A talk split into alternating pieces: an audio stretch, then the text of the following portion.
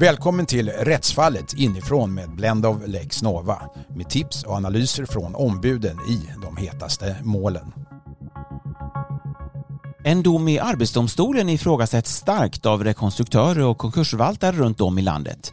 Nu vill arbetsgivarparterna att Högsta domstolen river upp domen genom resning.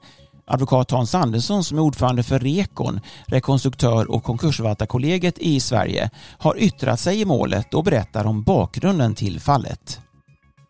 Det gällde en, en företagsrekonstruktion och eh, inom ramen för att försöka rekonstruera eh, företaget så som vanligt är så sa man också upp ett antal anställda och arbetsbefriade dem. Och då var det en av de anställda som inte utförde något arbete men däremot så skedde uppsägningen efter den första månaden efter beslutet om företagsrekonstruktion. Och då gällde frågan i Arbetsdomstolen om hans krav på framförallt uppställningslön men även semesterersättning, eh, om det skulle då omfattas av det offentliga ackordet eller inte.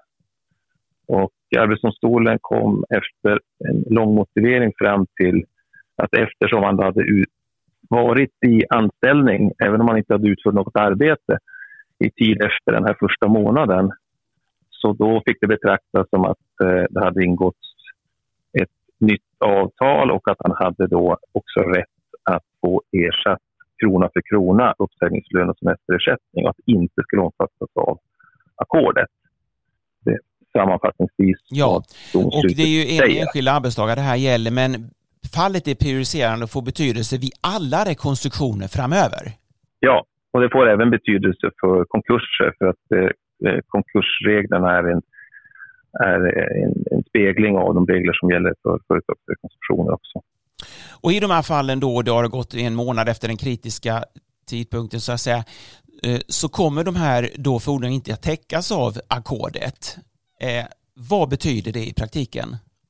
Ja, det, det får stora konsekvenser. Eh, och det innebär, eh, tror jag också, att det blir svårt om de här eh, Eh, slutsatserna står sig att eh, kunna rekonstruera verksamheten med övertalig personal. För I praktiken går det till på det sättet att man som rekonstruktör ska sätta sig in i verksamheten tillsammans med styrelse. Eh, man ska bestämma vad behöver vi dra ner på? Vilka, vilka nyckelpersoner ska vi ha kvar? Vilka ska vi säga upp? Och så vidare. Och, de där besluten kan ju ta lite tid. Det kan vara svårt liksom att, att organisera sig så att man då hinner säga upp rätt personal och rätt antal personal inom den här första månaden.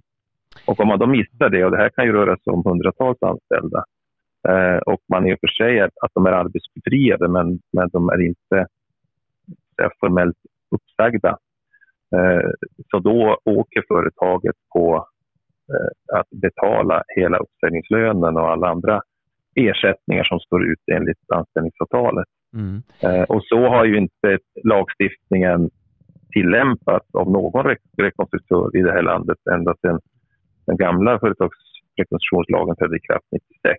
Så det här är ju liksom något, något helt nytt som Arbetsdomstolen har kokat ihop.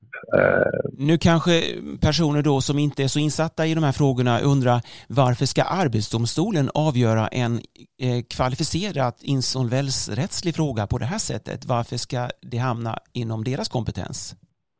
Det har att göra med, eh, med att det är deras kompetens. Alltså det, det är ju arbetstagaren som genom sina fackliga organisationer har drivit på att man har ett, ett lönekrav och då, då blir det en arbetsrättslig fråga. Och det, där dy, det, det dyker upp då och då eh, insolvensfrågor eh, eh, av, som är av viktig natur som hanteras av Arbetsdomstolen. Och, eh, om jag får tillåta mig att recensera så, så ibland, jag tycker de har blivit bättre. Alltså det, det, ibland blir det rätt, men ibland tycker jag att det skiner igenom att man, att man har inte eh, riktigt kompetent i de här frågorna. Det är ju inte deras expertisområde. Så att det, eh, men så, så, ser uppdelningen ut. Så det, ham det hamnar på deras bord ibland. Men det, är inte, det här är väl ett exempel på när det inte blir så bra. Och, och vilket, är, vilket är din allvarligaste kritik i det här fallet? Det är ju att de, eh, de, missförst de har ju missförstått eh, Högsta domstolens eh, praxis på området. Det finns ju en både en tydlig lagstiftning och även en tydlig praxis på hur man ska se på just den här frågan. Eh, och det handlar ju om att, att, det ska ju handla om ett utfört arbete. Alltså om det är en vederlagsfordran, någonting är utfört de facto, ja, då ska det förstås inte omfattas av ackordet om arbetstagaren har stått vid bandet och tillverkat produkter eller vad det kan tänkas vara. Men om man blir arbetsbefriad och inte utför något arbete, ja då ska, då ska man ju inte heller ha rätt att få betalt eh, uppsägningslön eller någonting sånt enligt anställningsavtalet, utan de kvarvarande fordringar som man har som anställd efter det att man blivit uppsagd och arbetsbefriad, det, om, det omfattas av ackordet. Och, eh, det där har ju också en, en konsekvens kopplat till lön, lönegarantin. Det vill säga att om den anställde under tid som man då har varit arbetsbefriad och uppsagd, ja, då har man ju rätt att få utbetalt lönegaranti inom de ramar som finns för det. Och då har ju Skatteverket eh, sagt så att i det läget så kommer inte... Eh, de har accepterat att om de betalar ut lönegaranti under de förutsättningarna så då omfattas inte deras regressfordran för utbetald lönegaranti av ackordet. Men med Arbetsdomstolens resonemang så då, då får det också en återverkan på statens möjlighet, möjligheter att, att säga det att eh, den, den ersättningen ingår inte i ackordet heller. Så att, um, Om vi tittar på... Eh, och det här gäller ju även historiskt bakåt. Va? Så det, jag menar, det blir en exponering för redan rekonstruerade bolag.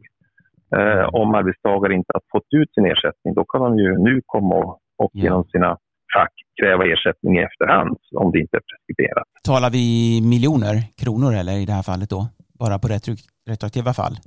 Ja, alltså säkerligen miljoner. Mm. Och det kan, jag menar, om det rör sig om stora företag och långa uppsägningstider och annat så det, jag tror att det kan vara att om, om arbetstagare tillsammans med facket eh, väljer att driva, mm. driva den typen av krav, då tror jag det, det kommer att vara konkursdrivande. Alltså de, de, de bolagen kommer inte att kunna eh, betala de lönekraven som kan väckas om det skulle bli aktuellt. Det låter eh, allvarligt.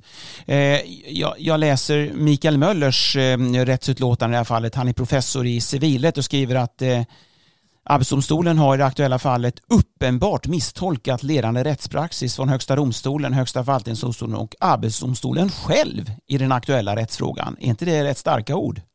Eh, ja, det är det, men jag kan inte annat än hålla, hålla med honom. Det är som att de har, de har tänkt rätt till, till sista steget, så att säga. Eh, de har inte gjort den kopplingen som ju finns eh, både i lagtexten i konkurslagen som handlar om den här typen av, av eh, fordringar när man har fortsatt drift i konkursbon och även i den nya lagen om företagsrekonstruktion, att det är kopplat till om arbete de facto utförs. Mm. Eh, har arbetstagaren gjort någonting, ja då ska arbetstagaren ha betalt krona för krona efter den första månaden. Och då ingår det inte ackordet. Men om arbetstagaren sitter på soffan, då omfattas av ackordet. Egentligen är det, det är så enkelt som man kan se på saker, men där har Arbetsdomstolen trampat fel. Ja. Eh, det är ju ytterst ovanligt att arbetsmarknadsparter vänder sig till Högsta domstolen med ett AD-avgörande. Man respekterar helt enkelt eh, eh, Arbetsdomstolens praxis. Men i det här fallet har man då valt att begära resning. vad säger du om det? Jag tycker att det var en korrekt bedömning i det här fallet. Det här berör ju hela marknaden, både rekonstruktioner och, och konkurser. Eh, och det innebär ju en, att det blir en väldigt stor osäkerhet kring vart, hur man ska hantera eh, en fortsatt drift exempelvis i en konkurs. Jag menar det, det allmänna rådet som vi har lämnat till de som är av till oss nu om man ska ha en fortsatt drift efter första månaden i konkurs, det är att man måste teckna, komma överens och teckna enskilda anställningsavtal för de anställda där de avsäger sig eh, massa krav, alltså direkta krav mot konkursboet grundat på, på den här lagen. För annars är man exponerad, man vet liksom inte riktigt vad man går in i. Eh, så att, eh, den, precis som Möller skriver så den strider liksom mot Högsta domstolens praxis och direkt mot lagtexten. Så att, eh, det här är ju för mig mycket väl motiverat att man får Högsta domstolens ljus på detta. Så jag hoppas att de plockar upp det. Ja, och eh, hur är din förhoppning? Vi tittar på resningsgrunden i det här fallet så handlar det om uppenbart stridande mot lag enligt då 58 eh, kapitel första paragrafen första stycket fjärde punkten i rättegångsbalken. Är det, eh, kommer ni igenom det nålsögat, uppenbart stridande mot lag? Det är ju svårt att få, få igenom resningsansökan. Eh, men jag har lite svårt att säga bu eller bä om det. Men jag hoppas verkligen att Högsta domstolen eh, plockar upp det. Och när det gäller det kriteriet så tycker jag faktiskt att om man läser lagtexten både i den nya företagsrekonstruktionslagen och eh, 518 i konkurslagen så eh, är jordvalen sådana att det kan, jag tycker inte det kan tolkas på annat sätt att det ska handla om utfört arbete om det ska utgöra eh, någonting som inte omfattas av ackordet eller som är en massafordran mot konkursboet. Um, jag hoppas att de plockar upp det snabbt också så att vi slipper leva i den här osäkerheten så länge till. Det sa Hans Andersson. Vi ska med spänning följa hur det går med resningsansökan av Arbetsdomstolens dom i Högsta domstolen.